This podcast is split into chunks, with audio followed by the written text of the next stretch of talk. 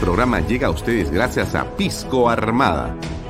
Un pisco de uva quebranta de 44% de volumen y 5 años de guarda. Un verdadero deleite para el paladar más exigente. Cómprelo en bodegarras.com y recuerde, tomar bebidas alcohólicas en exceso es dañino.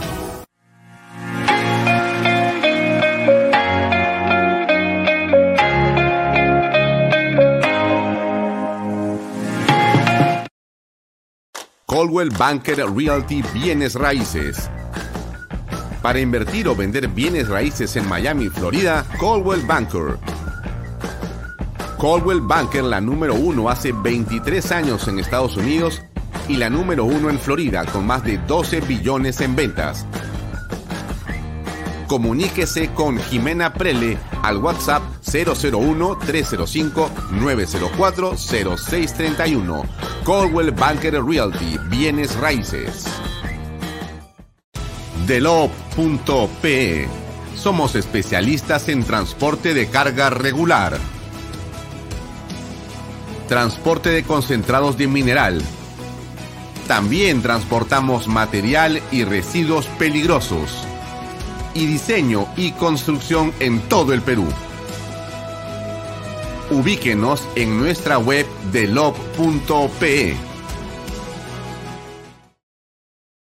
¿Qué tal amigos? ¿Cómo están? Muy buenas tardes, noches. Son las 6 y 35 de la tarde. Hoy estamos martes 17 de mayo.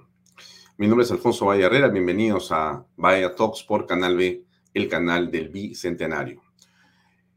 Puede seguirnos en mis redes sociales, Alfonso Valle Herrera. Puede también seguirnos a través de las redes sociales de Canal B y salimos, como usted sabe, todos los días a través de las redes sociales del diario Expreso. Y los domingos usted ve la repetición de los programas a través de PBO Radio 91.9 FM.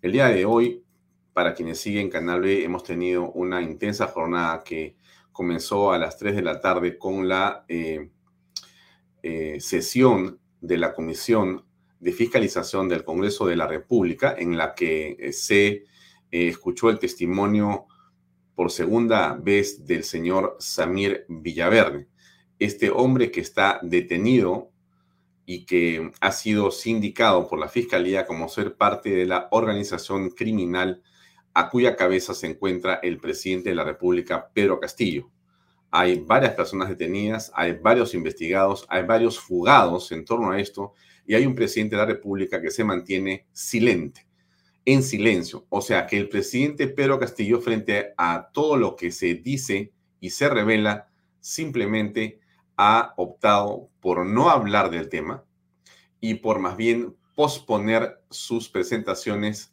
eh, requeridas por la Fiscalía y en todo caso pedir que le pasen por adelantado las preguntas para que sus abogados contesten. Él de esto no dice nada y en todo caso se refiere siempre con ironía diciendo que esto es una fantasía, es un show o que se quiere seguramente montar un espectáculo, pero con él esto no existe. Pero hoy han habido varias precisiones que vamos a comentar en extenso en el programa. Eh, también hemos tenido hoy el programa de eh, Diana Seminario, que han escuchado ustedes hace unos minutos, una estupenda interpretación política de lo que está pasando en el país. Ahora estamos en Bahía Talks hasta las 8 en punto eh, y tendremos eh, más tarde a las 8 en adelante Enfoque de Negocios con Jorge León Benavides. Yo le recomiendo, como siempre, que se quede en Canal B. Nosotros estamos ampliando eh, a entre 6 y 8 horas a 10 horas o hasta más diarias de programación y estamos seguros que muy pronto estaremos ya en algunos cables de el Perú. Hoy día en Bahía Talks vamos a tener a un invitado especial. Él es Pío Pantoja Soto. Pío Pantoja Soto es un, eh, bueno, peruano, diría yo, común y corriente, pero tiene quizá una virtud, bueno, que a mí me llama mucho la atención porque yo soy eh, un amante del pan. Y este hombre es un experto en la panadería en el Perú y es de hecho eh, un líder gremial en el mundo de los panaderos y los panificadores. Entonces, eh, él, eh, junto con el señor eh, Román Miu y otras personas de diversos gremios, han levantado la voz, como muchos hemos estado reclamando que lo hagan los empresarios, y en este caso Pío Pantoja también ha salido adelante. Si usted recuerda, nosotros habíamos transmitido durante cinco días seguidos, la semana antepasada, esa conferencia de los empresarios. Yo le dije a usted que me parecía uno de los momentos más importantes del empresariado peruano de los últimos años, cuando lejos de eh, escudarse, déjeme decirlo así, porque es como lo pienso, lejos de escudarse o, o asolaparse en comunicados o en cartas, lo que habían hecho con claridad era manifestar con micrófono en mano y cada uno desde su punto de vista su desagrado y su, eh, digamos, rechazo a las políticas del presidente Pedro Castillo con respecto de las micro y pequeñas empresas. Este evento ocurrió, lo hemos transmitido, duró como una hora y media y lo hemos transmitido cinco veces, una vez cada día en las tardes. Nos pareció muy importante. Nadie nos lo pidió, dicho sea de paso, y tampoco nos agradecieron, pero no lo hacíamos por eso, lo digo, porque lo hacíamos porque creíamos que era muy importante por varias razones. La primera, porque era un mensaje, digamos, em, que salía del corazón, que salía del pensamiento de cada uno, era auténtico. ¿Y por qué le digo esto? Porque no, había un libreto, nadie leía, cada uno dijo lo que pensaba.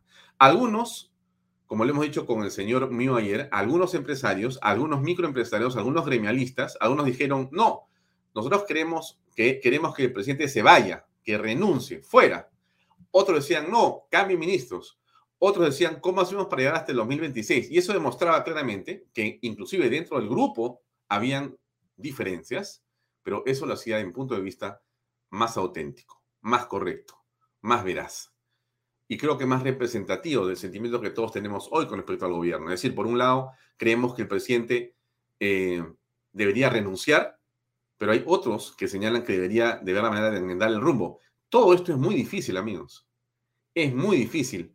No solamente por la, digamos, incompetencia en la gestión pública de Castillo y sus ministros de Estado, plagados de errores, plagados de inconsistencias o contradicciones, sino básicamente por su lenguaje y por su estilo confrontacional, que da la impresión que solamente es eso, ¿no es cierto?, incluido en ese tema, la Asamblea Constituyente, para que todo ello implique una distracción frente a los temas de corrupción que, como ahora hemos escuchado de Samir Villaverde, vienen en cascada. Entonces, bueno, ese es el contexto en el cual nos movemos nosotros. Hoy vamos a conversar en extenso con Pío Pantoja. Dentro de 19 minutos, a las 7 en punto, vamos a entrar con él a conversar sobre muy bien, ¿qué está pasando con este gremio? ¿Qué está pasando con los gremios? ¿Qué está pasando con la voz de los empresarios? Eso es un poco nuestro interés en conversar con este peruano. Pero hoy, ah, y bueno, y le comento algo más de, este Canal E, y hoy día tenemos, por, por si acaso, como les dije, más tarde a Jorge León Benavides con Enfoque de Negocios, que va a tener como invitado a Antonio Amico, presidente de la Asociación de Desarrollo Inmobiliario el sector inmobiliario, déficit de viviendas en el Perú. Mire, este es uno de los temas más interesantes. Yo me voy a robar a Antonio Mico un día estos para acá, para Vaya Talks, para conversar con él también. Eh, no dudo que va a ser una charla muy interesante con eh, Jorge León, pero yo quiero insistir en varias cosas. Este tema del déficit de vivienda es uno de los asuntos más importantes para los peruanos y lamentablemente estamos viviendo de las mafias de los traficantes de terrenos y los traficantes de, desarrollo inmobiliario que hay en el Perú, que no es que desarrollo, es contrabando inmobiliario. Entonces, el gran problema que tiene el país eh, no es que falten viviendas, es que hay demasiado, demasiada informalidad. Yo conversaba con un desarrollo inmobiliario hace unos días y le cuento esto, permítame que me extienda, pero es un tema central. Conversaba con un desarrollo inmobiliario hace, uno, hace, uno, hace unos días, hace unas semanas, y me daba una cifra que me quedé muy impresionado. Él me decía, hemos hecho un estudio con una universidad extranjera a través de una serie de satélites y con unos algoritmos durante casi un año para determinar, mire usted lo que le digo, para determinar cuánto de lo que existe en las ciudades em, del Perú, correcto, eh, es desarrollo eh, formal y cuánto es informal, correcto, cuánto de ese catastro que se ve desde un satélite, ¿cuánto de eso está regulado por los municipios o por las gobernaciones y cuánto de ello es simplemente fruto de mafias eh, gigantescas que negocian todo, el agua, la seguridad, el Internet, eh, los títulos de propiedad, por supuesto, entre otras cosas más. Bueno, resulta que eh, el 93% es informalidad. 93% es informalidad. Bueno, usted póngase a pensar el problema que el Perú tiene que resolver, ¿no? Y que, por supuesto, gobiernos como el de Pedro Castillo, lejos de resolverlo, eh, lo acrecientan porque no hay una manera de poder sentarse con esta gente a poder trabajar. Están en cualquier cosa. Y ahora, por lo visto, están básicamente en modo defensa. Ok, entonces dicho esto, viene este, eh, esta conversación que yo le recomiendo ver, este programa que va a estar hoy día en Canal B, es eh, Enfoque de Negocios con Jorge Don Benavides y este súper tema que es em, el déficit de viviendas en el Perú, ¿no? El tema, el tema del sector inmobiliario. A ver, Samir Villaverde ha dicho, bueno, sin pruebas, de acuerdo, que le entregó a Bruno Pacheco dos millones para darle a Castillo por la licitación de Petroperú y del biodiesel. Eso es lo que ha dicho él hace, digamos, unos minutos. A ver, vamos a escuchar si es verdad lo que está diciendo. ¿Cuál es la razón de esos 20 mil dólares? Y él me dijo que eso... Estos son los 20 mil, creo que esa no es la del biodiesel. Creo que es, creo que es esta. A ver, Sino también con diversos testigos que van a dar fe de lo que yo en su momento declare frente a las autoridades competentes. En este sentido, estoy hablando sobre las elecciones presidenciales, sobre los 20 mil dólares que le encontraron al señor Bruno Pacheco en el baño de su, del despacho presidencial, así como también los 2 millones de soles que le entregaron al señor Bruno Pacheco para ser entregados al señor presidente de la República por la licitación del biodiesel de Petroperú. Mire, se lo pongo otra vez porque a veces uno tiene que escucharlo dos veces para entenderlo. Se lo pongo otra vez. No solo eso, sino también con diversos testigos que van a dar fe de lo que yo en su momento declare frente a las autoridades competentes.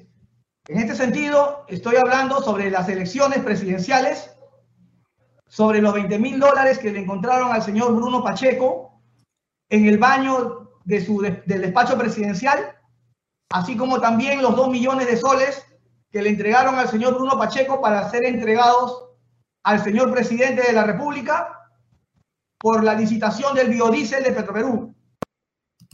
Bueno, a ver, esto es en extremo grave. Yo no tengo que decirle a usted qué, implicancias tiene que una persona se indique al presidente de la República sin pruebas. Lo que hemos puesto eh, en los títulos que yo le mostré antes, esto es absolutamente claro. Aún no hay pruebas. Pero ¿qué cosa ha dicho el señor eh, Samir Villaverde en torno a las pruebas? Él ha dicho, no puedo presentar las pruebas porque estoy en un penal. Yo no tengo aquí USBs, no tengo teléfonos celulares, no puedo mostrar las pruebas. Lo que sí puedo decir es que esto es cierto y que tengo eh, los documentos y las pruebas que van a respaldar lo que estoy diciendo. Y lo ha dicho y que eso está en manos seguras. No sabemos si está en manos del abogado, que también ha dicho, yo no lo tengo. Lo que ha dicho el abogado es, el señor dice que tiene las pruebas y Samir dice, yo tengo las pruebas. ¿Dónde están? No sabemos. Aquí el único que parece saber de esto es Philip Butters. Usted se acuerda que ha estado Philip Butters en este programa hace unos días y ha dicho que efectivamente él ha escuchado. Y no sé si dijo que él había visto. Pero hay otra gente que dice que hay videos. Bueno, y digamos, ¿será verdad si el domingo en el programa Punto Final eh, una de las personas implicadas dijo lo siguiente? A ver, escuchemos. La estrategia responde, me imagino, ¿no?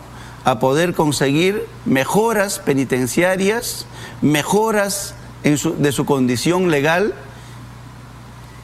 inventando falsas acusaciones y videos burdamente montados. ¿Hay videos? ¿Usted sabe que hay videos? Pero sí, claro. Hay videos. Ha habido audios. Hay, aparentemente ha salido uno. Y hay videos, ¿no? ¿Para qué? Para poder negociar, me imagino, con la fiscalía, con el poder judicial. Pero ¿por qué usted? Para mejor, para no sé si mejorar su condición carcelaria o, para salir de la cárcel. A ver, eh, hoy día el señor eh, Samir Villaverde ha dicho sobre el señor Vladimir Mesa. Ha dicho que eh, en fechas determinadas del mes de agosto, a horas determinadas, él ha ingresado eh, a Palacio de Gobierno y que están los registros de esos ingresos ahí. O sea que eso es muy fácil de corroborar. Si el señor eh, Mesa está mintiendo, hay un problema ahí. Y si el señor Villaverde miente, también hay algo importante que saber. Va a ser muy fácil para la fiscalía y para todos conocer si es cierto que, si no me equivoco, entre el 6 y el 12 o 14, 16 de, de agosto del año pasado están las fechas en que señalan el testimonio que hemos transmitido por Canal B toda la tarde, las fechas en que han entrado estas personas a reunirse y almorzar y han estado durante varias horas, 3, 4, 5, 6, hasta 8 horas en el despacho de Bruno Pacheco. Bueno, pero esto que estoy diciendo es además importante porque el señor eh, que hemos escuchado lo que está señalando es que existen videos. Batters no menciona videos. Batters dice, he escuchado y he visto audios. Y hizo la pantomima del celular, préstame, Alfonso, tu celular, y acá se hablan uno con el otro. Pero lo que dice el señor que hemos escuchado, Vladimir Mesa, es que existen videos. Y hoy día, por primera vez, el señor Samir Villaverde menciona claramente al presidente de la República en entrega que aparentemente, en su dicho, le habría dado Pacheco de 2 millones de soles por el biodiesel de Petroperú. Esto es en extremo grave. El presidente de la República eh, no dice nada, ¿no? Ustedes saben, él está mudo, no entran, este, digamos, eh, y no salen palabras de su boca sobre estos temas. Pero nos parece en extremo grave. No solamente está eso, está también el tema de los 20 mil millones, los 20 mil dólares, ¿no es cierto? Eh, que según lo que dice Samir Villaverde, Bruno Pacheco le habría contado que eran el cobro por cupos para los ascensos de la policía. Eso es un rumor que hemos escuchado por supuesto, tendrá que probarse. Pero este rumor que era eso también se ha comentado in extenso cuando se encontraron los 20 mil eh, dólares en el baño. Se ha escuchado por todos lados que era exactamente lo que ahora Samir Villaverde está contando que es cierto. Entonces, todos estos temas que están ocurriendo tienen que evidentemente probarse, pero el punto está en que eso es lo que llama poderosamente la atención en el silencio presidencial, en la actitud del gobierno. Eh, ¿Y por qué digo esto? Porque es un gobierno que lamentablemente eh, no eh, dice la verdad. Y usted me va a decir, pero te la estás agarrando, Alfonso, con el presidente. No, no me agarro con nadie, porque ¿qué interés tengo yo de poder molestar al señor presidente de la República? Cualquier presidente de Perú uno le tiene que tener respeto. Y uno lo puede criticar porque es lo que nos asiste como ciudadanos uno critica al presidente de la República o a un ministro de Estado o a un congresista o a cualquier funcionario público porque es en, un país libre uno hace eso. Nadie tiene por qué arrugarse, ni molestarse, ni decir que cómo es posible que lo critiques al presidente. Eso no es el punto. Pero miren ustedes, vamos a poner un videito pequeño para que ustedes se acuerden. ¿Ya? Miren, miren este video ¿ah? de una persona que trabaja con el presidente de la República. A ver, miren. La política del gobierno ha sido desde un inicio no hemos promovido, no promovemos ni vamos a promover la Asamblea Constituyente. Pero eso no, no significa que los ciudadanos puedan plantear esa iniciativa. Ese es un derecho de los ciudadanos, así como es un derecho de los ciudadanos oponerse a la Asamblea Constituyente. Bien, ustedes escuchan a nuestro primer ministro, el señor y el doctor Aníbal Torres, pero eso que dice Aníbal Torres lo dice hace unas semanas, ¿no es cierto? Él decía, de ninguna manera nosotros no vamos a estar promoviendo esto, pero evidentemente los consejos, em, los consejos de ministros descentralizados han sido para ello. Em, en realidad, todo lo que están haciendo en esos consejos de ministros es hablar de la Asamblea Constituyente y hablar de cómo cerrar el Congreso o dejar que la gente que está ahí lo diga. Eh, estos consejos de ministros, estos que están, eh, déjenme poner acá la imagen, acá está. Uno de 11 consejos de ministros en regiones tienen actas. Y cuando les han preguntado a los ministros de Estado, han dicho cualquier cosa, menos lo que dice el presidente del Consejo de Ministros. Unos han dicho, sí, se están regularizando las firmas. Sí, este, ya he visto que este, están los apuntes. Sí, ya están los acuerdos. Ya falta firmar algunas. ¿Qué dice el señor este, Aníbal Torres? No hay nada, porque esto es eh, un, compromiso del que se habla y eso no, ustedes están preguntando porque quieren jugar, ustedes quieren molestar. Ahí está, que con estas reuniones estamos descentralizando el poder para, el pueblo eh, para que el pueblo participe verdaderamente en los debates, en la discusión, exposición de sus problemas y en la toma de decisiones. Nada estar haciendo actas, eso es para los burócratas. Mire usted, ¿ah? mire usted. Entonces, eh, esto es lo que justamente ocurre con un gobierno que dice una cosa y hace otra cosa. En todos los casos pasa lo mismo. También ocurre en el caso de los micro y pequeños empresarios. Miren, para ir poniendo el contexto para la conversación con Pío Pantoja, encontré un video que no tiene, mucho tiempo, pero miren lo que es el presidente de la República. A ver, a ver, ¿a qué le suena a ustedes este, este comentario? Ahí va, miren. Existirá decisiones unilaterales, ni arbitrarias, ni al margen de la ley.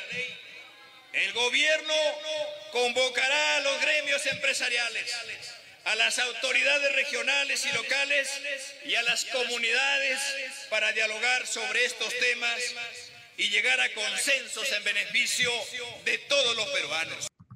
Mentira no hacen actas del Consejo de Ministros, no atienden a los gremios, no atienden la economía, prácticamente no atienden nada.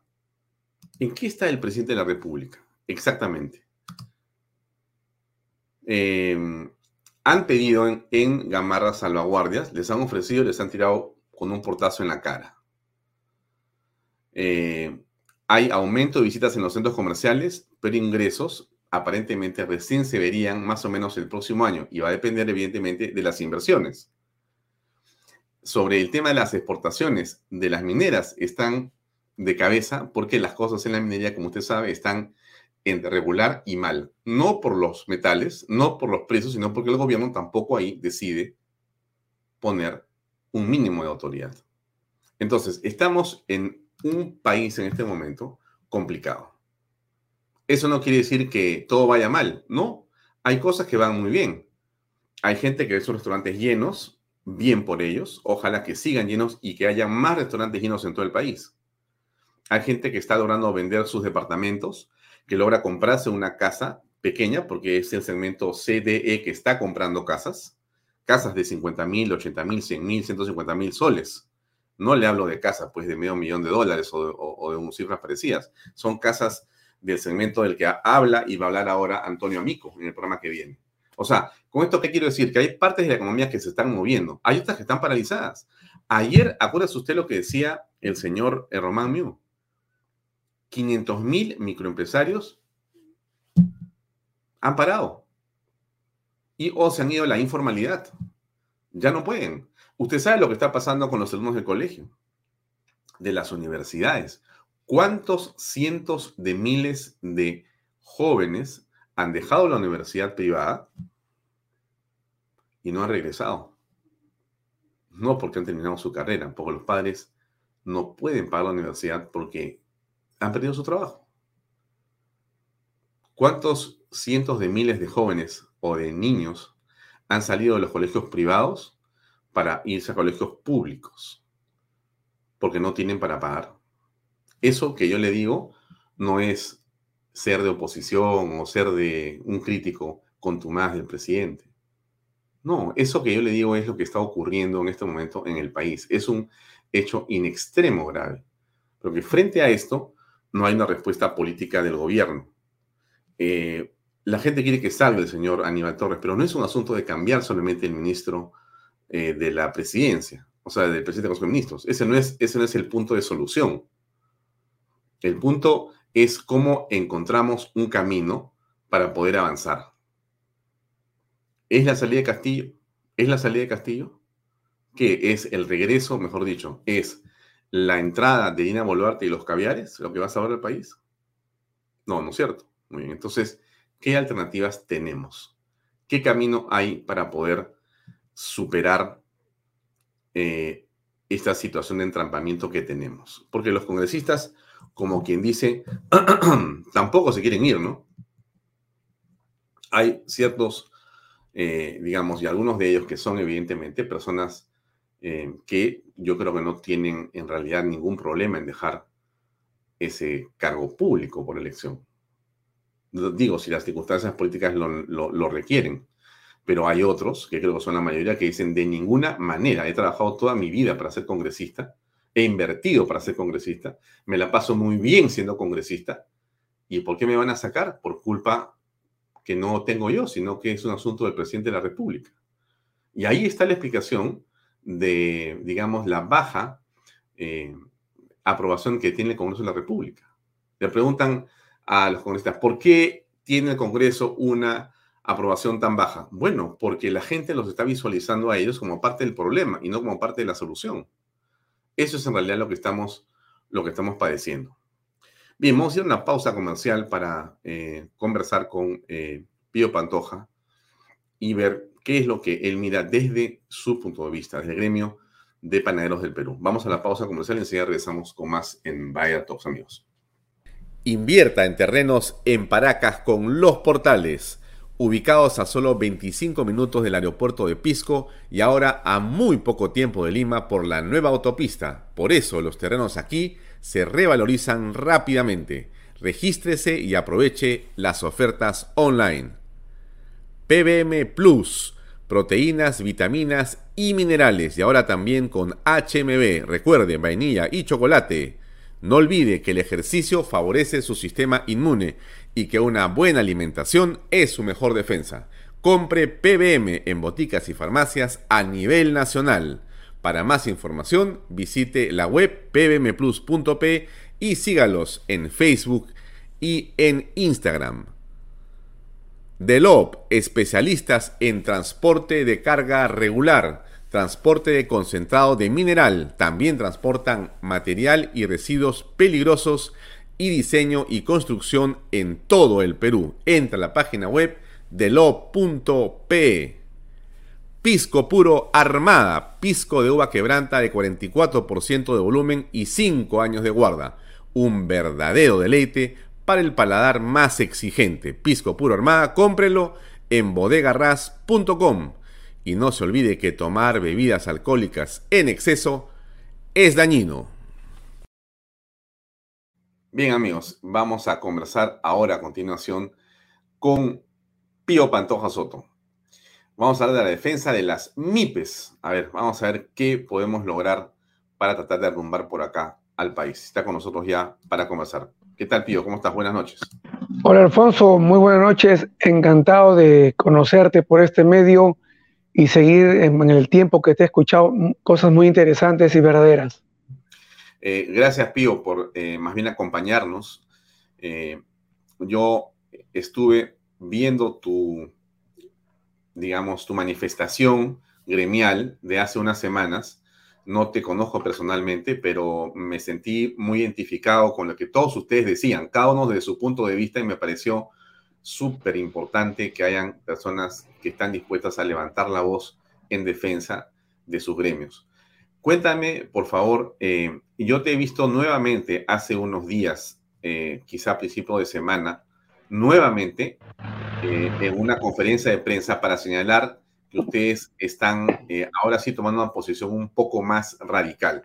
¿De qué se trata esto y cómo aprecias tú el momento político ahora? Sí, Alfonso, lo que pasa es que este gobierno ya es algo increíble de las cosas que está haciendo. Por eso que cada día tiene mayor cantidad de gente que ya no le cree, porque las cosas que hace pareciera que lo hace porque, en fin, y no tiene ni un plan. En el caso del pan, por ejemplo, es uno de ellos, en el caso del trigo es uno de ellos, Y en el tema MIPE es que efectivamente están cerrando cada vez más negocios y se están pasando a la informalidad, porque es mucho más rentable trabajar en la informalidad, ya que siendo formal no, hay, no, trae, no, atrae, no trae ningún beneficio. Por eso es que los pymes en esta oportunidad nos estamos juntando todos los sectores de todo el Perú, porque ya es inconcebible, por ejemplo, los panaderos con los agricultores, que cosa que nunca ha ocurrido, pero has visto que a Conveagro, al presidente Conveagro, habló con el presidente hace seis meses, antes que inicie la guerra entre Ucrania y, Rusia, le prometieron, el propio presidente les prometió algo, pasó seis meses y no pasó nada. Y ahora sí, ya dijeron, los próximos meses la producción va a ser solamente al 60%. Eso significa, en pocas palabras, que el precio de las verduras, el precio de los, eh, los productos del agro va a subir casi 100%. Y eso va a ocurrir. Como también se advirtió el tema de el pan por influencia de la guerra entre Ucrania y Rusia. En un momento dijeron, Pío cree que las esquirlas de esa guerra van a llegar a Perú. Hubiera deseado que de repente algunas esquirlas lleguen, no lo que está pasando ahora. Ya acaba de acomodarse India, también ha cerrado la, la exportación, que es uno de los principales productores de trigo en el mundo, y eso está agravando el precio del trigo del mundo, aparte que hay un problema de producción en buena parte de Estados Unidos. Bueno, pero a ver, vamos por partes, porque eh, quisiera comenzar por em, si nos puedes contar, para dar el contexto adecuado, eh, qué cosa es lo que tú haces, Pío, porque tú eres recontra famoso en el rubro en el que tú te encuentras y entre, yo hablé con un par de personas más en la mañana y me dijeron, pero Pío es una estrella, tú no sabes todo lo que ha hecho ese hombre. Y en realidad yo lamentablemente no te conozco y te voy a pedir por eso que nos des algunas pinceladas de tu experiencia gremial y microempresarial, porque así comienzan las cosas. Tú, yo entiendo que tú has comenzado como todos, eh, tú no eres heredero de una fortuna de tu familia, tú no has este, recibido millones de dólares de nadie, sino todo lo que has hecho entiendo que vienen de un esfuerzo eh, personal y seguramente familiar.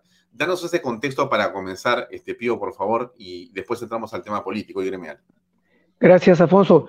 Eh, soy hijo de provincianos apurimeños. Mis padres nacieron en Jolpapampa, provincia de Uripa, el departamento en ese entonces de Apurímac. Por consiguiente, tengo raza chanca. Ah, ellos vienen el año 40 producto de las enfermedades que no se podía controlar en la sierra y se establecen en, eh, en Piñonate, que es un pueblo, el primer pueblo joven que se reveló y hubo eh, eh, toma de terrenos para que esta población se pueda afincar y hacer sus, casas. Hemos vivido en Sarumía, en la quinta cuadra, justamente por venir, y mi papá ha sido obrero panadero de la panadería Cunio, Casasa, Genovesa, Solari. Esas panaderías mi padre recorrió con su familia, con mis tíos también. Por ahí también tengo la vocación de panadero. Y ellos, el año 74, hicieron su primera panadería en la Avenida Perú. Y desde ahí yo soy de siete hermanos, el único que le gustó demasiado la panadería. Y soy un profesional en panadería, he estudiado panadería en Estados Unidos, he estudiado administración de empresas en el Perú. Y eh, también soy licenciado del ejército. Y ahí viene el, el tema que soy un peruano que está acostumbrado a servir a todos sin saber a quién sirve, como buen soldado. He pertenecido al batallón de infantería paracaidista número 39, donde he conocido la vida militar por dentro, la cual admiro y sigo apoyando a través del ejército a la sociedad civil, como son los panes de reparto de pan Pachacútec y pan Bicentenario, que han marcado un hito en, en los grupos de rescate del mundo, cuando los ejércitos y las entidades de rescate, cuando hay un accidente o un ataque a la naturaleza, el grupo de rescate va solamente a poner a buen recaudo la vida de las personas que han tenido este, han sufrido este ataque. Por ejemplo, las personas que están en el techo, 4, 5, 10 días, 20 días, este grupo se encarga de rescatarlos y ponerlo en buen recaudo. Estas personas comen pan o comida después de 10 o 20 días, Alfonso. En el Perú hemos empezado, ha llegado el grupo rescate casi exactamente con pan. ¿Cuál es el resultado? Que estas personas aumentan su estado de ánimo para salir adelante, se suman para poder ayudar. Posteriormente. ¿tú has, estado, en algún sismo, en alguna, en algún. Me, me, han contado, y por favor, o yo entendí mal, tú has estado en Pisco. Así es, justamente te han contado bien. ¿Qué, ha pasado en Pisco? ¿Qué fue lo que pasó? Eh, hace el año 2000, 2006, 2007, sí, 2007, fue el terremoto de Pisco. Estaba en la universidad y me dijeron que el gobierno estaba pidiendo ayuda para que llevemos pan con ayuda del Comité de Molinos a Pisco. Y les dije que para qué vamos a llevar pan en un camión si en el camino lo pueden robar porque robaban en esa época o saqueaban. Si podemos llevar harina, en un camión entraba un promedio de media tonelada de pan. En un camión son cuatro toneladas de harina, se puede hacer seis toneladas de pan. Y cuando me dijeron, ¿dónde? Si, si Chincha, Pisco, Ica estaba todo derruido, no había panaderías, entonces llevaremos, llevaremos máquinas, llevaremos grupo electrógeno y ahí hacemos pan. Y así fue que hicimos dos panaderías, uno en Chincha y uno en Pisco, en el estadio. Y en, y en, y en Chincha lo hicimos en el edificio que estaba por caerse de la municipalidad, en el sótano. Allí hicimos 25 mil panes diarios que eran repartidos a la población que en esos momentos no sabían qué hacer porque no llegaba alimentos. Durante dos meses hemos repartido 25 mil panes diarios, hemos estado con ellos, al tercer día ya estábamos ahí y, y también pasábamos, sentíamos los temblores, los terremotos que pasaba posteriormente el terremoto, los temblores, y los panaderos de Lima iban y también apoyaban gratuitamente. Fue una lección muy importante que me enseñó el ejército. Gracias por hacerme recordar que es muy emotivo, porque ahí sentimos cuánto realmente vale un pan calientito. No era un pan frío, era un pan calientito que la gente formaba cola para poderlo recibir y el ejército daba las bebidas y de esa manera pudimos paliar la tristeza principalmente de esa gente que había sufrido tanto en Pico como en Chincha. Ahora, tú has comenzado con eh, una panadería y después has ido creciendo, ¿es así? Ah, así es. tienes el día de hoy, si se puede saber? Eh, mira, nosotros nacimos en la avenida Perú, en San Martín de por la cuadra 18, la panadería San Juan, y de ahí la familia ya tiene ya aproximadamente 10 panaderías. Ya los nietos, los sobrinos nietos están a cargo de las panaderías, y yo tengo la más grande que está en la Molina en Santa Patricia, donde eh, no hacemos pan, no vendemos pan, si no vendemos gratas experiencias. Ajá, eso me huele a una buena historia. No panes, sino buenas experiencias. Eso es en Santa Patricia, ¿no es cierto? Vamos a Así es. Así es. tú vives en la Molina. cordialmente invitado, estoy en la Molina. Soy uno de los pocos que vende pan por kilo y hago el pan en horno eléctrico italiano. El primer horno italiano que llegó a Perú, el primer horno que emite eh, emanaciones muy bajísimas porque solamente lo que quema el pan es lo único que contamina el ambiente, pero después eh, no hay combustión. Eh, también tengo una, he reducido el esfuerzo físico de los panaderos con máquinas de última tecnología para pymes. Ahora, eh, escucho em, la palabra familia o el factor familiar como un elemento importante dentro de tu experiencia. ¿Me puedes contar un poco más de eso? Me hablas hablado de tu padre, pero también estás hablándome de tus sobrinos nietos, imagino que de toda la familia. Es decir, ¿qué valor tiene la familia en este esfuerzo empresarial en el que estás tú inmerso? Mi papi ah, fue operario panadero de las panaderías, como te digo, y siempre su sueño fue hacer una panadería. 30 años después que él vino, hizo su primera panadería en la Avenida Perú. Y de los siete hermanos que éramos, el único que lo apoyaba era yo yo estaba con él desde muy joven, estando en el cuartel también salía para poder apoyarlo y de ahí ya eh, los hermanos empezaron a interesarse en la panadería y ahora mis sobrinos. Eh, lo principal es que mi papá siempre dijo de que las cosas se tenían que hacer bien, bien hechas, bien, bien hechas, y no así nomás. No era, no era lo, que él proponía. Creo que eso ha quedado como herencia. Eh, sí, sí te quería corregir, soy millonario de las gratas experiencias que tuve con mi padre y la formación que tuve. Muy bien. Bueno, ¿cómo se llama la marca de tu panadería? Eh, hay dos, es San Juan, eh, eh, en San Martín de Porres, San Juan 1 también, y Carlita que está en la Molina, Santa Patricia. Muy bien. Ahora bien, ¿y cómo es que has ido avanzando en el tema del gremio? ¿Por qué apareció el gremio? ¿Cómo ingresaste al gremio? ¿Y qué han estado haciendo durante estos años? Durante los primeros años del 70, de 74 al 85 que salí de la universidad, eh, vi como la panadería en realidad era maltratada. Con sana envidia veía otros países en que los empresarios panificadores, los panificadores, los obreros, los empleados, eran muy considerados. En el Perú no. Nosotros hemos pasado control de precios, supervisión y regulación por el gobierno militar y el gobierno de Alan García. Eh, era horrible trabajar porque primero no había harina, no había azúcar, no había luz, todo era escaso y sobre eso teníamos que trabajar. Y encima obligados a vender un pan a un precio que ellos querían conveniente. Como no había harina, por ejemplo, conseguíamos harina al triple precio y teníamos que venderlo a precio normal. Por eso es que hace 10 años formamos Muna y Pan, la cadena productiva del pan, o, también llamado los amigos del pan, que lo compone el Comité de Molino de la Sociedad Nacional de Industria, la Asociación Peruana Empresaria de Panadería y Pastelería, la revista Panadería y Pastelería y los proveedores de levaduras que nos abandonaron hace ya cinco años. Eh, pero el objetivo principal era revalorar el pan y al panadero. Eh, Alfonso, cuando, cuando está Gastón, también crea el autoestima del cocinero, porque antes, antes los cocineros eran mal vistos. O sea, ningún padre quería que sus hijas se casen con un cocinero, ni uno. Esperaban que se casen con otros profesionales, pero no con cocinero. Hoy, hoy se ha invertido. Hoy en realidad son bien vistos, porque su autoestima ha aumentado. En cambio, en el panadero todavía sigue bajo.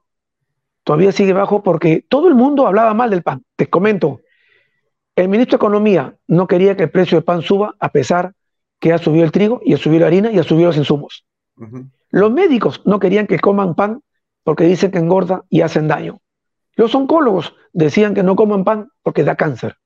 Los, la Asociación de Diabéticos decía no coman pan porque hace daño a los diabéticos.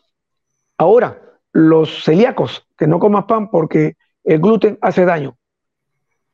Eh, los periodistas también, que solamente buscaban en qué momento va a bajar el precio del pan, no en qué momento va a subir la calidad, no en qué momento baja. Por eso es que el pan, por esta informalidad, el peso del pan tuvo que ser bajado hasta lo que pesaba 40 gramos, hemos encontrado en Guanuco ya no, de 16 gramos. Entonces ya no es pan, ya no es pan. El pan tiene que tener un peso, tiene que tener un volumen por eso es que el panadero, como no podía subir, empezó a bajar el peso y la calidad. Por eso es Muna y Pan. Por eso ese fue uno de los grandes objetivos como dirigente gremial, revalorar el pan y el panadero, utilizando insumos nacionales, como son la quinoa, la kiwicha, papa, pan, camote, mm. eh, eh, eh, y así sucesivamente muchos panes que hemos creado para poder diversificar la línea de producción de pan. ¿Qué hemos conseguido, Alfonso, en estos 10 años?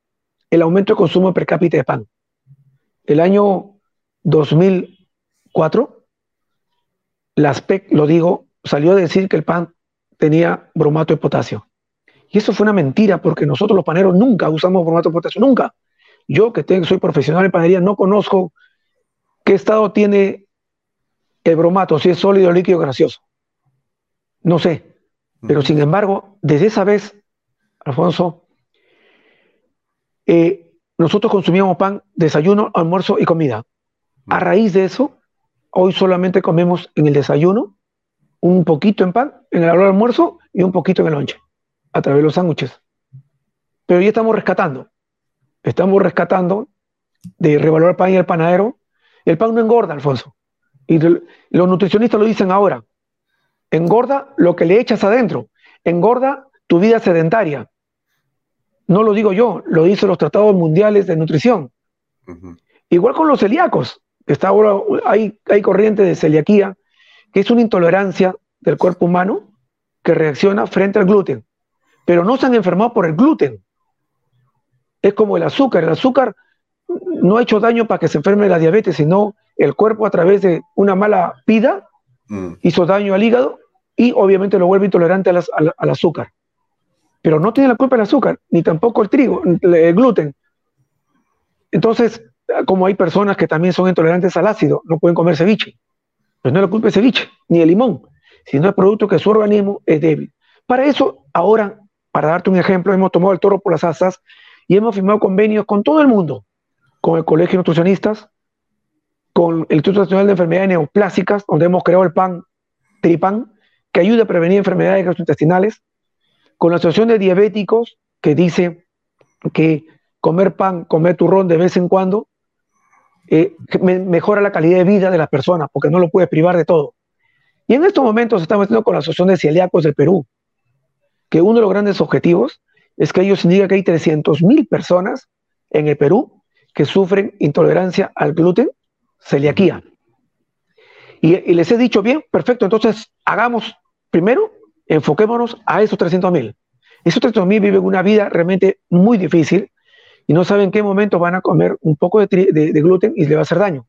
Entonces, hagamos panaderías, fomentemos la creación de panaderías exclusivamente para ese mercado que es una panadería muy especial, Alfonso. No usa harina de trigo, sus máquinas, su horno, sus paredes, sus mesas, sus envases, su caja registradora, todo no, debe, no deben de, haber vendido harina, no, deben haber usado harina de trigo. Es virgen al trigo. Mm. Ahora, eh, ¿cuántos eh, miembros tiene el gremio de panaderos en el Perú? En el Perú hay 16.000 panaderías, eran 16.800 ya estamos menos, están muriendo panaderías. Eh, eh, representamos a 2.500 aproximadamente conectados, pero estamos con los 16.000 permanentemente conectados. Dentro de poco va a haber un congreso para ver la realidad peruana y los últimos acontecimientos que hay y qué decisiones genéricas a corto y mediano y largo plazo vamos a hacer. Ya, ahora, yo te preguntaría, eh, en ese espacio en el que yo me imagino que esos 16.000 panaderos, una mayoría, o en todo caso la pregunta es, eh, ¿son emprendimientos familiares algunos de ellos o muchos de ellos o la mayoría de ellos o son realmente eh, empresas eh, corporativas que se forman desde el principio como tales? Yo diría que el 99% son empresas familiares, mm. muy pocos son cadenas, muy pocos son inversión este, externa, pero la mayoría son familiares. Y en esas empresas donde lo compra por franquicia, también hay familia. Entonces, igual, igual es de familia, pero todos son familiares. esa es la característica de la industria panadera peruana y, mundial. Y, y, en esa, y en ese gremio donde casi todos son, bueno, familias emprendedoras que tienen su panadería o sus panaderías, eh, ¿cómo se aprecia eh, ideologías como, por ejemplo, eh, el comunismo, el socialismo eh, y cómo se aprecia el emprendimiento, la libertad para poder trabajar.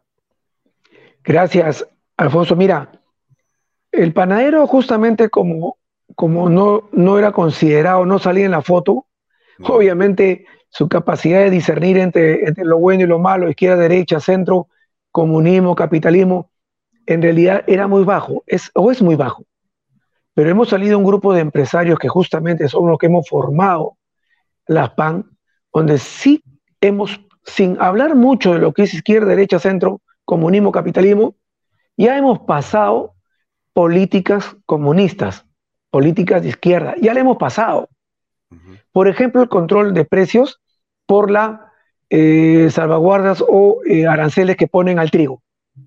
Decía Velasco y decía Alan que se tiene que eh, reducir la importación de trigo para que no se vayan las divisas. Y segundo, de esa manera se protege la producción interna. Pero, ¿qué producción interna si el Perú solamente ha producido siempre no más del 10% de la demanda interna? Nunca ha pasado. Nunca. Yo soy tesista de trigo nacional y considero que nunca el Perú va a poder autoabastecerse más del 30%. Entonces, a raíz de nuestras propuestas, recién el sector panadero está empezando a tomar en cuenta, ¿se acuerdan? ¿No? Algunos lo asocian a las colas para hacer pan, algunos se acuerdan los apagones, algunos se acuerdan de la escasez de harina, algunos se acuerdan que a la panadería todo el mundo entraba, entraba la, GC, la GR, la PIP, la sanidad, eh, la municipalidad, los gobernadores, gobernador de Lima, gobernador de provincia, del distrito, todo el mundo entraba a, controlar y auditar la producción de panadería. Ya tenías que tener tu bolsita separadito, seis bolsitas, para cuando vengan se vayan rápido. Eso es una, se vivió en la política de protección.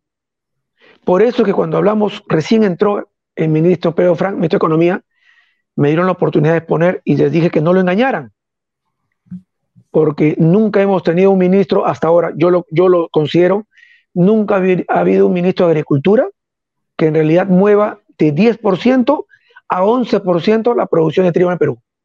Nunca. Y va a ser muy difícil que haya. Puedo debatir con cualquier ministro de Agricultura para decirle la cosa que tiene que hacer para que el agricultor llegue algún día al 30%. Porque sí se puede. Pero como no hay ministros, están en otras entonces, por ejemplo, disculpa que, tome como referencia, el agricultor triguero se le dio una oportunidad en el año mundial de la quinoa.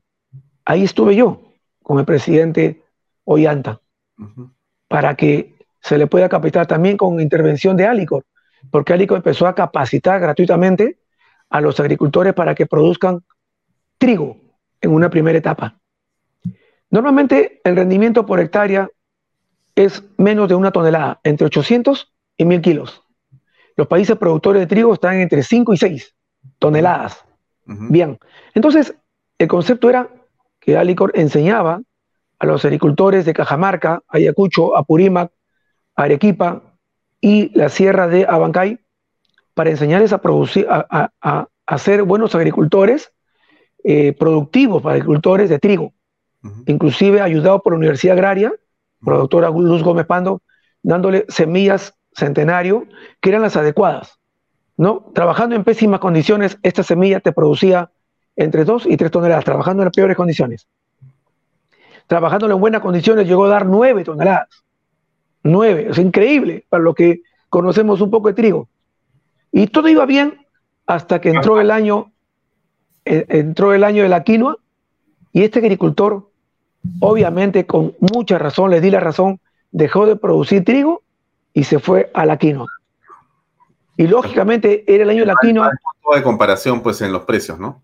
Por supuesto, entonces tuve que hablar con Alico para decirle, bueno, dejen lo que hagan ellos porque en realidad ustedes ya cumplieron la función de capacitarlos. Mm. Pero como no hubo un ministro de Agricultura, solamente al año, solamente al año cometen el error de no controlar la producción de quinoa y llevaron un barco lleno de quinoa a Miami y ahí encontraron que esa quinoa había sido eh, elaborado o producido o sembrado con fertilizantes prohibidos. Desde ahí, lo que estaba a 45 soles el kilo de quinoa bajó a 3 soles. Gracias a esos señor, a ese ministro de Agricultura, a ese. así como eso tenemos. Así como eso tenemos. Entonces creo yo ¿Y, cómo se llama, el ministro? No recuerdo de esa época, no recuerdo cómo era, pero gracias a, estos, ministros, te digo en general, no se involucran en la producción en el agricultor. Por eso cuando te decía, cuando estábamos poniendo a Pedro Fran, eh, Pedro Fran, eh, le dijimos que nunca va a haber producción de trigo en el Perú más del 30%, estamos en 10%, y, que la, la, el arancel al trigo lo que iba a hacer encarecer el pan, y que no existe pan de no existe pan de maíz, existe pan con maíz, porque pan de maíz sale tamal. Siempre tiene que haber harina de trigo. Entonces, este tipo de conceptos, Alfonso, se los he llevado a mis colegas. Ellos están nutriendo de este conocimiento que he tenido a través de mi viaje por el mundo, a través de mis estudios, y recién están entrando al tema político gremial. No hemos hecho política partidaria, no es mi interés aún, pero lo más importante era revalorar el pan y el panadero. Los, los objetivos ya se están dando. Hemos aumentado de 25 kilos que quedó por la ASPEC, 25 kilos consumo per cápita anual, ya estamos en 42 o 43. Chile tiene 95 kilos per cápita de pan. Argentina tiene 75. Por eso que siempre iban al mundial. En Perú recién está aumentando su, recién, recién está aumentando su consumo per cápita y ya está en el mundial. ¿Correcto? Entonces, este, este tipo, igual el pan, este, Alfonso, que quiero decirte, el pan durante el gobierno de, Fujimori solamente subió en 10 años, 10%. En 10 años. Todos los insumos subía, subía, subía, subía y el pan no subía. ¿Por qué? Porque, porque también indirectamente lo controlaba, lo regulaba y supervisaba. No dejaba que forme gremios, porque si no, al primero le sacaba la que tú sabes que el método de Vladimiro. ¿Correcto? Entonces no había gremios. Por eso que ni bien se va a ellos, por el tema de bromato salimos nosotros y nos hacia spam. Y desde ahí, desde ahí, este, este, año, mira, durante, después de Fujimori, los siguientes 15 años, el pan solamente subió entre 10 y 20%. 20%. Pero no es que en realidad había subido 10 20% porque el INEI también distorsionaba. Lo porque no era real. Seguía subiendo el pan, pero ellos, acuérdate, acuérdate que eh, Toledo decía 10 panes por un sol y cuando él quiso volver a postular ya estaba 5 por un sol. O sea, sí había subido. Y eso que eran panes de menos peso. Sí, ahora dime una cosa, son ustedes más o menos 16 mil panaderos, ¿es correcto? Em, empresarios panaderos, sí. empresarios panaderos. La pregunta es, ¿a cuánta gente le dan trabajo a ustedes en total? 350 mil puestos de mano de obra directa o indirecta, Alfonso. Ahí tenemos, solamente tenemos, en, en 16 mil tenemos cerca de 45 mil maestros panaderos, casi 10 mil maestros pasteleros, operarios, panaderos, otros 30 mil y así sucesivamente. También tenemos los que nos proveen los insumos y así llegamos a 350 mil puestos de mano de obra directa o indirecta. Ya, es una mano, es una Somos el sector, Alfonso, que pagamos, no tenemos sueldo mínimo, pagamos más. No existe panadero en el Perú que gane el sueldo mínimo. No existe. Ah. Todos están por encima de 1500. Ya, muy bien. Ahora, ¿qué pasa con este gobierno? porque ya, ya me contaste un poco la historia tuya, el contexto de la panadería, qué es lo que ha pasado en los últimos años con otros gobiernos. Y bueno, llegamos a el hoy, ¿no es cierto? O sea, ahora, ¿no? Con Pedro Castillo y este gobierno. Y ahora ustedes aparecen en conferencias de prensa, eh, estás en otro tema. La pregunta es, ¿por qué? ¿Qué cosa ha pasado? ¿Qué ha ofrecido el presidente? ¿Qué cosa no ha cumplido? ¿Y qué cosa está ocurriendo con los empresarios panaderos? Eh, primeramente, Alfonso, eh, este gobierno no nos ha llamado para poder sumar ideas nuestras a su política. Tampoco el Congreso nos ha llamado. Durante los últimos tiempos hemos visto que los insumos han estado subiendo por el efecto de problemas políticos, donde el dólar subió, acuérdate, y subía, subía todos los insumos. Subió el alquiler local y había uno que otros eh, funcionarios, incluyendo la SPEC, que no quería que suba el precio del pan. Pero te pregunto, ¿qué cosa podría hacer el Congreso? Si te ven en el Congreso en este momento congresistas o la propia presidenta del Congreso, ¿qué debería hacer? ¿Cómo podría ayudarlos a ustedes? Nosotros no pedimos reducción de IGB, no recibimos casi ninguna ayuda, solamente que se preocupen más a través del PAN en la población más vulnerable, a la población más pobre. Porque la gente que ya tiene dinero, mal que bien se las va a arreglar para reducir el consumo de pan, suponiendo que el pan suba el doble. comerá pues ya no dos panes, sino uno. Pero el que no tiene nada, la población, que son más de un millón de personas en el Perú que de extrema pobreza, esos no tienen que comer el día a día. Ellos podrían ser garantizados con un pan. Y nosotros estamos para darle justamente ese pan. Estamos para eso. Pero sin embargo, ellos hicieron todo lo contrario. Tanto el Congreso como el gobierno crearon, la, porque fue la idea del Congreso, la idea de reducir el IGB para que reduzca el precio del pan. Que esa fue una ofensa para los panaderos, Alfonso. ¿Por qué? Porque quería reducir... Fue una idea lanzada espectacularmente. Dijeron, con eso ya estamos con la gente. Esto es para los pobres. Así es, pero acuérdate que en un inicio fue reducción del IGB a la harina. Esa fue primero la, gran idea. El gobierno lo corrige y pone al pan. Pero nosotros ya veníamos con carga pesada de atrás. El año pasado ha subido casi 70% el costo de los insumos de elaborar pan. Y según la INEI, solamente ha subido 20%. Estábamos subvencionando porque vendemos gaseosas, vendemos pasteles, vendemos sándwiches, vendemos eh, productos de bodega, embutidos. De esa manera subvencionamos la pérdida que tenemos a través del pan. Entonces, pero ya cuando sacan la ley, por eso es que te digo, ya mis colegas paneros sí entienden lo que es política ahora, eh, hemos, nos hemos puesto de acuerdo en que el IGB no iba a surtir efecto porque los insumos estaban subiendo. Y tal es así el mejor ejemplo que el primero de mayo que se, se supone que la ley entraba en vigencia, subió el sueldo mínimo vital que empuja los sueldos y subió la luz, que nadie toca la luz, no sé por qué, ni siquiera la PEC. Nadie toca, ellos suben, suben. Este año creo que subió cinco veces o tres veces. Y sumando todo el año subió cinco veces. Entonces, es más, acaba de subir la harina de trigo, acaba de subir la manteca. ¿Cómo garantizábamos que el precio del pan iba a bajar? Felizmente la población, porque ahí viene mi participación, a través, gracias a la prensa, que esta vez más abierta para, para el sector panificador, el público entendió que esas medidas eran una burla para todos. Y no reclaman, más bien exigen que aumenten la calidad y están dispuestos a pagar un pan, un pan de mejor calidad, ¿no? de ser posible con quinoa, kiwicha, con papa, con camote, para que compren menos cantidad de pan y se nutran mejor.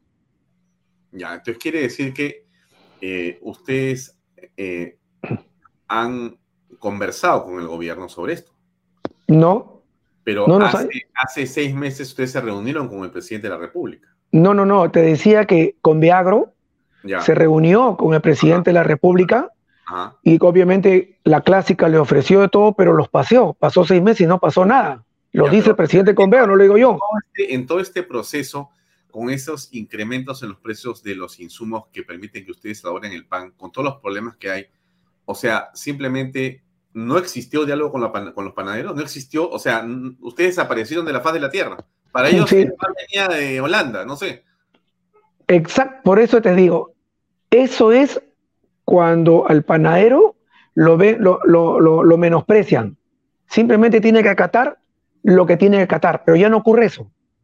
Por eso es que me hablaba sobre mi sector en política, ya está empezando a entrar política gremial y está exigiendo algunas cosas que lo vamos a eh, corroborar la próxima semana en un congreso donde van a participar los panaderos de todo el Perú para ver qué medidas vamos a seguir tomando.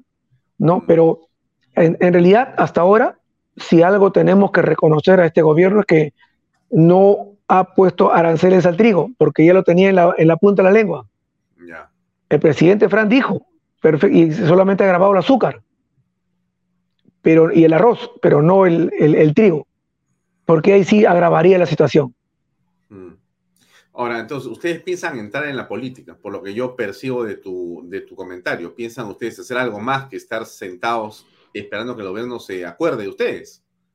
Eh, ya hemos entrado en el sentido que hemos propuesto el, el bonopan, Alfonso, que es, una, es, es, el resumen de las experiencias de los bonos, de los siete u ocho bonos que está dando el, gobierno. O sea, que tiene, como nunca tienen bonos, pero estos bonos son dinero constante y sonante, aparte que Caligolma reparte alimentos. es dinero constante y sonante. Y no existe un solo peruano que no esté seguro de que ese dinero, por lo menos una parte, vaya orientada a cigarros y licores. En cambio, el Bonopan, que va a dar un ejemplo, va exclusivamente para comprar pan. No puede comprar cigarros, no puede comprar gaseosa, solamente pan. Este pan eh, es, una tarjeta, como cualquier tarjeta que tiene personalizada. Eh, es muy probable que un millón de personas lo reciban. Eh, no es dinero, porque no puede comprar otra cosa que no sea pan con esa tarjeta. Y puede comprar en cualquier distrito cualquier pan que quiera comer, pero pan. no solamente para comprar este pan francés o yema, puede comprar cualquier pan cada familia maneja. ¿Esa propuesta la van a hacer? ¿La han hecho? ¿En qué se ha quedado? Ya la hemos hecho eh, públicamente, pero eso, eso no sé si no soborna, no sé, algo pasa que, no, le, no nos han llamado. O sea, pero eso sí, de repente no nos llaman, Alfonso, porque hemos pedido, hemos, hemos, estamos exigiendo que en esas reuniones asistan la prensa. Porque con lo que ha dicho con Beagro, porque la prensa me dice, porque nadie los ha llamado, me y si me llamaran, ¿qué me garantiza que van a cumplir, Alfonso? Solo la prensa. Solamente el registro del hecho, para decir, ahí en esa fecha se ofreció. Invito, invito a todos los gremios. Lo acaba de pasar a Gamarra. acaba de pasarle a Gamarra. También los, los han paseado. Los han paseado. Impresionante. Y han hablado, pero con todo el mundo.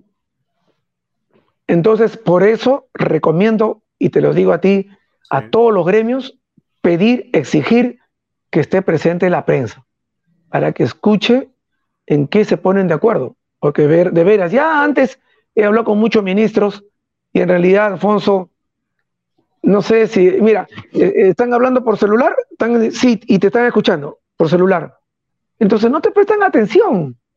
Por eso es que no queda en nada. Realmente este, es impresionante cómo el gobierno del Perú ha caído tan bajo, ¿no? O sea, eh, una, una, mira, esto que yo puse al principio, eh, mi estimado Pío, sobre el tema del Consejo de Ministros, ¿no? E, esto que está acá, que lo he comentado en el programa, ¿no? Esto que está acá es muy grave. O sea, porque esto es lo que les ha pasado, le ha pasado a la gente con Beagro. O sea, el presidente de la República, si tú lo ves, eh, como realmente nunca ha trabajado en su vida, no sabe lo que es un directorio, no sabe lo que es gestionar una agenda de trabajo, no sabe lo que son eh, un trabajo por objetivos. Entonces, fíjate, él, si tú te has dado cuenta, su manera de trabajar es se sienta o se va, escuche, tome nota, ministro, tome nota, ministro, ¿no? Pero no hay el accountability, o sea, no hay ningún tipo de control ni de supervisión ni de cuenta sobre lo que se ha conversado en esa reunión, porque como está en mil problemas personales, además, que entre la mujer, que entre los hijos, que entre el secretario de prensa, que entre los sobrinos, que entre la cuestión de, corrupción, que lo quieren vacar, el hombre anda corriendo de, de, consejo en consejo, entonces en ningún momento se tiene a gestionar, no hay gestión pública, esto es un desmadre absoluto. Entonces lo que pasa con Conveagro es evidentemente lo que ha pasado y lo que pasa en el Perú en nueve meses. Es una serie de palabras vacías del presidente. El presidente dice, sí, vamos a gestionar, que tomen nota, vamos a hacerle colegio, vamos a poner el agua. Está mintiéndole a todos. Es un mentiroso. Entonces, mira, ahí está. Solo uno de 11 consejos de ministros tienen un acta. ¿Qué significa eso? No hay apuntes. o sea, se, reúne con ustedes y te va a ofrecer lo que quiera, te va a hacer un discurso, te va a decir que después de 200 años no, han atendido a los panaderos. Alfonso, Alfonso, quiero eh, eh, agregar lo que tú dices y en realidad tomar como referencia al gobernador de Apurímac, que en su cara le dijo lo que tenía que decirle en lo que el presidente y sus asesores pensaban que iba a ser un paseo más. Invito a todos los gobernadores que nos inviten al presidente en una plaza para que también le respondan y no sean chupamedias. Así es el término peruano. Que no sean chupamedias, que se esmeren por su familia, por su apellido y en la cara le digan al presidente las cosas que tiene que decirle, porque eso es lo que le falta a los, gobernadores, los representantes políticos, del Perú, que lo tienen a, su, a su costado al presidente. Y estoy seguro que ya no va a haber otro, otro evento donde asista el presidente y su gobernador. No creo. Yo no creo, porque estoy seguro que los demás ya se pusieron las pilas y ya están esperando, ¿no? Frotándose las manos para, para poder exigirle lo que tienen que exigirle en su delante. Mira, me has hecho acordar a este asunto de Apurímac. Y como los archivos son para mostrarlos, déjame poner un cachito de lo que dijo el, el gobernador. Somos campechanos, somos de la chacra, somos más serranos que la papa. Y por eso, cuando Así, un eh, no, eh, el país, este es el video, perdón, este es el video donde él va a contar cuentos. Y por eso, cuando un compañero, un hermano del campo, hoy pisa y, y gobierna desde el palacio, no les gusta nos discrimina. Es mentira, no hay discriminación. Déjame apagar esto. No hay discriminación. Mira, lo que la gente quiere en el Perú no es que seas alto o bajo, que seas blanco, rubio, amarillo, verde, de cualquier color. Lo que la gente quiere en el Perú es gestión.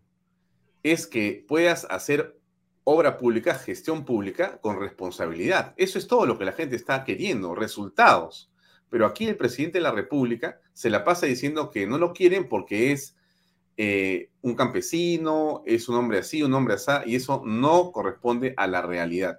Entonces, para ir cerrando, este, mi estimado eh, Pío, ¿qué van a hacer ustedes? Alfonso, eh, terminando el tema gremial, nosotros estamos exigiendo que se baje un poco el ruido político, que se centren en objetivos realmente eh, eh, de, crear, de, dar confianza a, las empresas, a los inversionistas, que se olviden del famoso cambio de constitución, porque en todo el Perú, yo vivo en La Molina, en La Molina hay mucha gente que ha perdido trabajo, Alfonso. Gente que te, digo, eh, yo he visto cuando han roto sus chanchitos, han traído monedas oxidadas. No es poco, son mucha gente que no tienen trabajo. Te digo un ejemplo, esa, esa señora que tenían camioneta para recoger a los alumnos del colegio. Esos han perdido todo, han tenido que vender eh, sus carros porque ya no tenían nada que hacer. Ellos venían a la, a a tomar desayuno. Ahora que ha empezado el colegio, no pueden, no hay, no hay, no hay. Ya los padres están llevando su colegio a pie o tienen un colegio cercano, porque de esa manera también ahorran. Entonces, estamos exigiendo que se deje que baje el ruido político y que sea más concreto, que hable con los gremios, ¿no?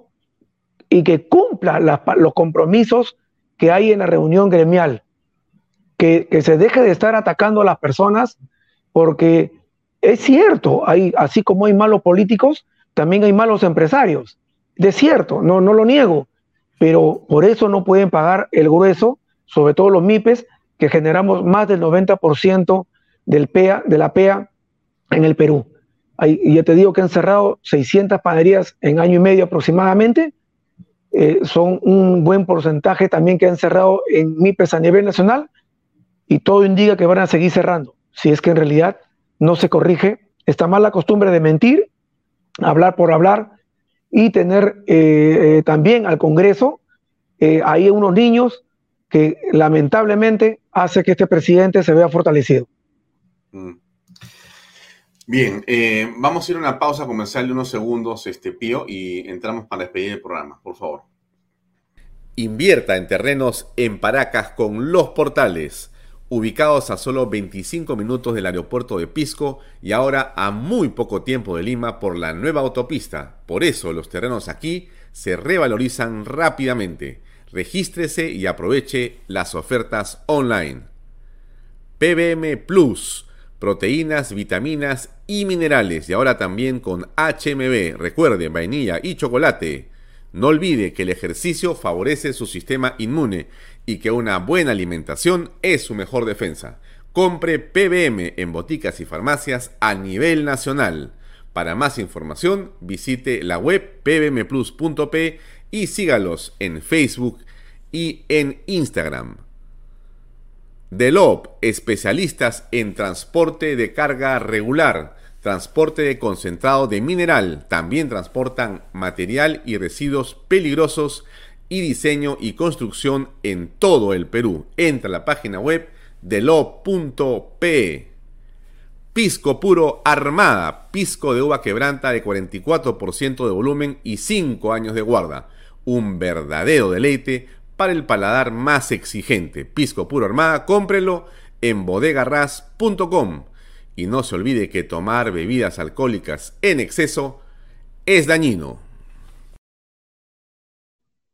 Pío, quizá lo más interesante que eh, llama la atención a todo lo que has dicho, para los que son amantes del pan, como yo me incluyo, un fanático sin control del pan, es que el pan no engorda todos me están diciendo, qué buen anuncio, que hable más de que el pan no engorda, porque bueno, eh, a, todos nos dicen, no comas pan, porque tú tienes que, para bajar de peso, ¿no? Todos los expertos te hablan, pues, ¿no? Ya, aleja los panes de tu desayuno, olvídate de la harina, ese es lo primero que te dicen para bajar de peso, pero tú, me estás diciendo que el pan más bien no engorda, eso es verdad.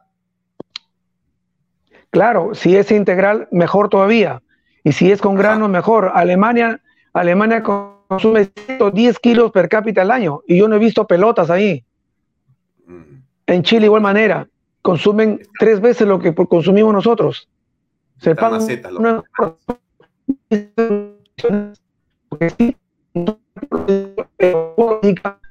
tenemos que hacer ejercicio todos los días. Y eso es lo que la gente pero nuestro mientras sea elaborado nosotros no trabajamos, nosotros invertimos. Mm, hay un problema. Sabemos que este, estoy escuchando eh, entrecortado. Eh, me parece que has cambiado el internet o algo ha pasado con tu internet. ¿Ahora está mejor? ¿Ahora está mejor? Más o menos, más o menos. Te veo borroso, te veía perfecto y algo pasó. Algo se movió en el corte comercial, pero no aquí, allá. Bueno, acá nos dicen que el pan no engorda, quien engorda es el que lo come. Bueno, ya están ya haciendo bromas los peruanos que siempre tienen el humor a flor de piel. Bueno, este, entonces... Eh, eh, eh, pero me, escuchan, ¿ahora me escuchan? Sí, te escucho. Yo te preguntaría, Pío, sí. si te ve el presidente en este momento.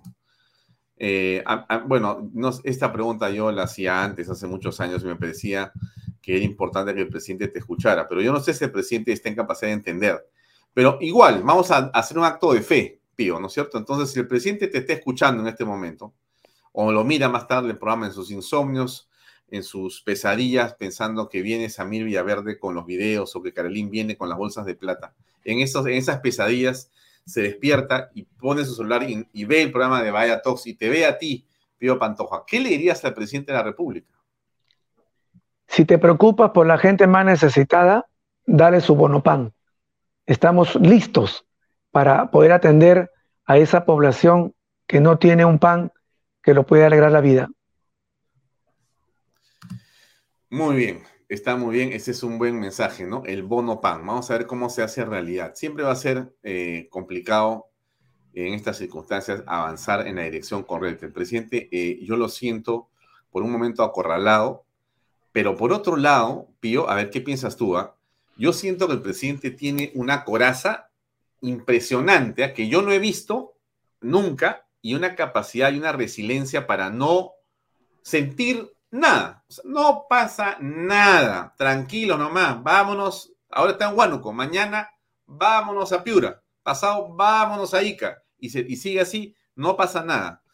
¿Tú percibes esa, esa, bueno, no sé, actitud del presidente o es mi impresión? Eh, corrijo a la mayoría de peruanos que creen que nuestro presidente es burro. Cuidado. Lo mismo dijeron de Susi Díaz. Y es la mejor congresista que he tenido, si no me equivoco, todos los congresos. Susi Díaz. Es la que tiene mayor cantidad de leyes propuestas aprobadas. Este presidente es el mejor peón, el mejor soldado de Cerrón no existe otro mejor. Tienes razón, tienes mucha razón.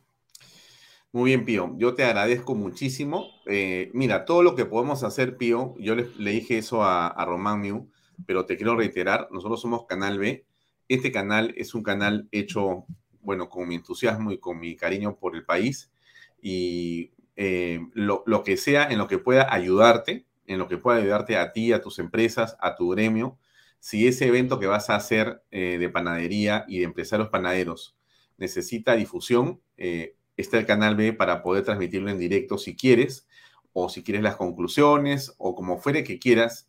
Este, el canal B ha sido hecho para esto, para ayudar a los empresarios, para ayudar a los mineros, a los agroindustriales, a los agricultores, a los micro y pequeños empresarios, a los gamarristas. Para eso hicimos Canal B. Yo, yo quería y me siento feliz, no te imaginas la felicidad que me da entrevistarte, porque siento que lo que hago tiene sentido, porque te doy la mano a ti y hablamos una hora, mucha gente te conoce, se conmueve con tu testimonio y yo creo que para eso es que uno está, para ayudar. Así que tú no, tú no creas que te has beneficiado. Yo me he beneficiado con esta entrevista más porque ha sido espectacular. Te felicito, este, Pío, y reitero, lo que sea que necesites, por favor, tienes mi WhatsApp, solamente me WhatsAppeas y estaremos ahí parados con la potencia de las redes sociales y más de un millón de personas que nos siguen aquí en Canal B, el canal de Bicentenario. Muchas gracias por este Perfecto, Alfonso. Saludos y me despido de todos tus televidentes y tus seguidores. Un abrazo. Gracias, muy buenas noches. Buenas noches. Bien, amigos, era Pío Pantoja, un súper emprendedor, un súper empresario, un súper microempresario, un hombre de gremio, un hombre que ha salido de abajo y de trabajar. Ustedes lo han escuchado in extenso esta noche y le reitero a ustedes lo que he dicho a Pío. Para eso hicimos Canal B. Esta noche está absolutamente justificado nuestro trabajo. Cómo empujamos, cómo ayudamos, cómo le damos una mano al microempresario y al empresario peruano feliz, me siento feliz. Hoy día hemos hecho un, programa extraordinario. Gracias a todos ustedes, amigos. Nos vemos eh, mañana a las seis y media de la tarde con más aquí en Vaya Talks. Recuerden que hemos creado una secuencia, antes que se vayan solamente para que no se olviden, que se llama Archivo Político. ¿Ya? Ese, ese nombre hemos puesto. ¿Qué es archivo político? Les digo medio segundo antes que se vayan. Esto lo que pretende ser es entrevistas anteriores que tienen a veces un año o dos o a veces tres o algunos eh, eh, archivos que tengo de la época de Alan García o antes, que vamos a ir colocando acá para que usted lo pueda ver en la tarde. Y la, lo va a poder ver cuando quiera, porque esto está en internet y eso lo va a poder ver después, ¿no? Así que eh, va a haber entrevistas de hace dos años, de repente, de Hernando de Soto o de Roque Benavides o de políticos opinando sobre lo que era la pandemia en ese momento. Pero yo siempre creo que esto es muy importante, amigos. Tenemos que acostumbrarnos a recordar lo que dice la gente, lo que dicen los empresarios, lo que dicen los políticos, cómo pensaban y sacar nuestras propias conclusiones para aprender de eso para el presente. Así que bueno, ha sido una super noche, súper, súper, súper noche. Gracias por acompañarnos, gracias por todos esos comentarios. No me agradezcan a mí nada, sino en todo caso demos gracias a Dios por darnos esta oportunidad de servir, ¿no? El que sirve es siempre el que sale ganando. Así que esta noche yo me siento recontra feliz.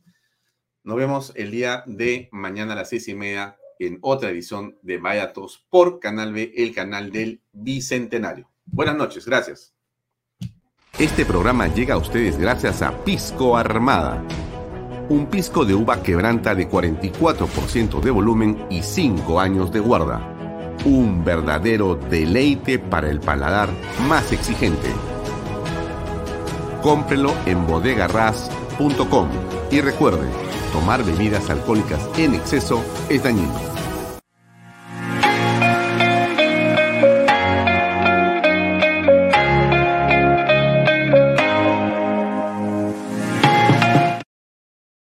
Coldwell Banker Realty Bienes Raíces. Para invertir o vender bienes raíces en Miami, Florida, Coldwell Banker. Coldwell Banker, la número uno hace 23 años en Estados Unidos y la número uno en Florida con más de 12 billones en ventas. Comuníquese con Jimena Prele al WhatsApp 001-305-904-0631. Coldwell Banker Realty, bienes raíces. Delop.pe. Somos especialistas en transporte de carga regular transporte de concentrados de mineral.